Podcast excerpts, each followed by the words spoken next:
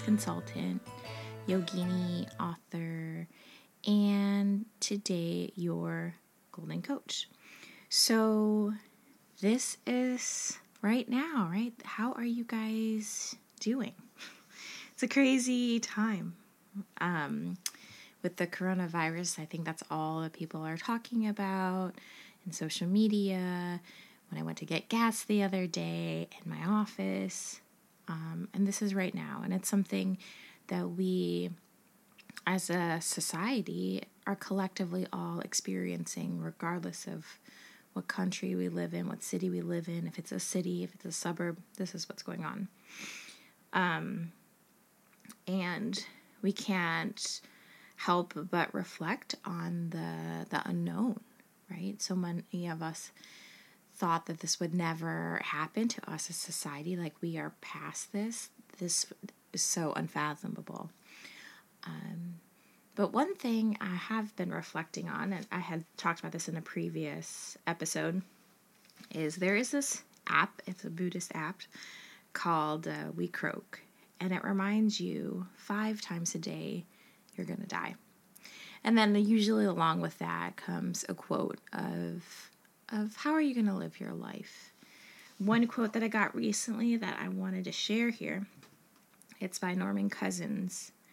Death is not the greatest loss in life. The greatest loss it would, is what dies inside us while we live. And so I've been thinking about this, right? What what are you gonna what are we gonna do?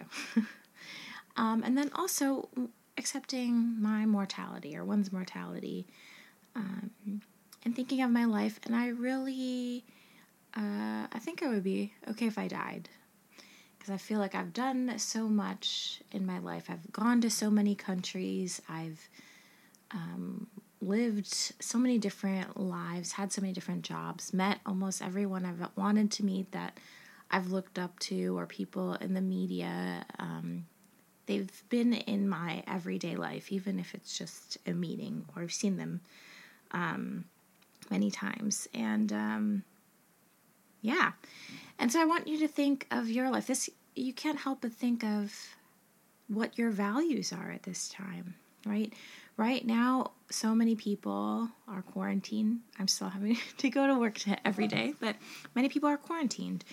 And this is temporary. We have no idea how long it's going to be. But, you know, thinking about what do I truly value at this time in my life? Um, whether it's I wish I was closer to my family, I really miss being around my friends. I really wish I squeezed in that vacation earlier. Um, even what it, when we do go out, if people are shopping markets, like gratitude too. Like, wow, I can find these people who are working in supermarkets that people might have looked down upon. I really appreciate them taking one for the team for all of us, right? Or the medical staff, or we see that we re- um, rely on each other and are really starting to appreciate that. So I want you to think about, yeah, what is this showing you? What is this exhibiting to you right now? Outside of the fear anxiety, what do you truly value? And after all this is said and done, what do you want to do with your life? Like, whether this is three months from now, this is over, six months or 12 months, however long we have, again, we have no idea. After it's lifted, how do you want to live your life?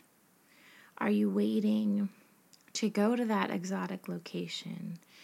Are you waiting to have children? Are you waiting to start a business?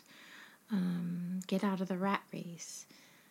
You know, continue to to get that tiny house. I mean, whatever it is, get a dog. I don't know. Whatever it is for you, um, this is your time to think about that and start to pivot and prep for for that day that will come. You know, we can take anytime that someone dies in our life, it reminds us how do we want to live our lives? And because we never know when it will be.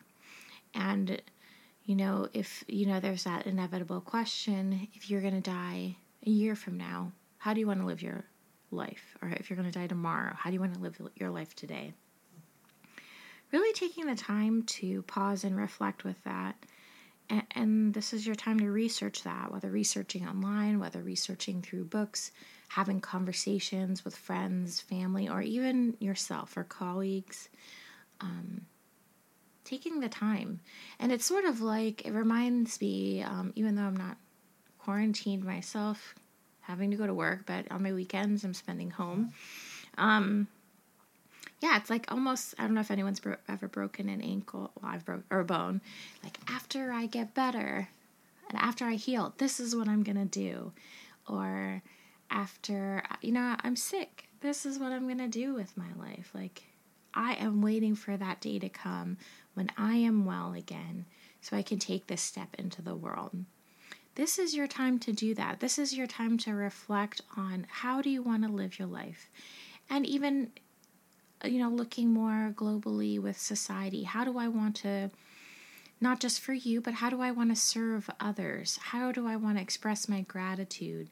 How can I be inclusive other of others at a time like this versus going into that scarcity mentality? Uh, it's interesting in America. There's an, of course, toilet paper I guess is everywhere, but uh, like an increase in um, gun sales, which is insane. Um, and in other countries, they're like singing from the balcony, like Italy. Um, we can we can respond um, now that we've been taking time out to to put quarantine ourselves. We can. Re- how do we want to respond from here on out in our life when this is lifted? It will be. The question is when. How do you want to live your life? Are you living a life that's showing your values. If you truly value something, live your life in that way. So, thank you again for taking the time to share this podcast. Please rate it on iTunes. If you have any questions, feel free to contact me. And remember, through presence and unfolding, do you find the treasure you're holding? Stay gold. Till next time.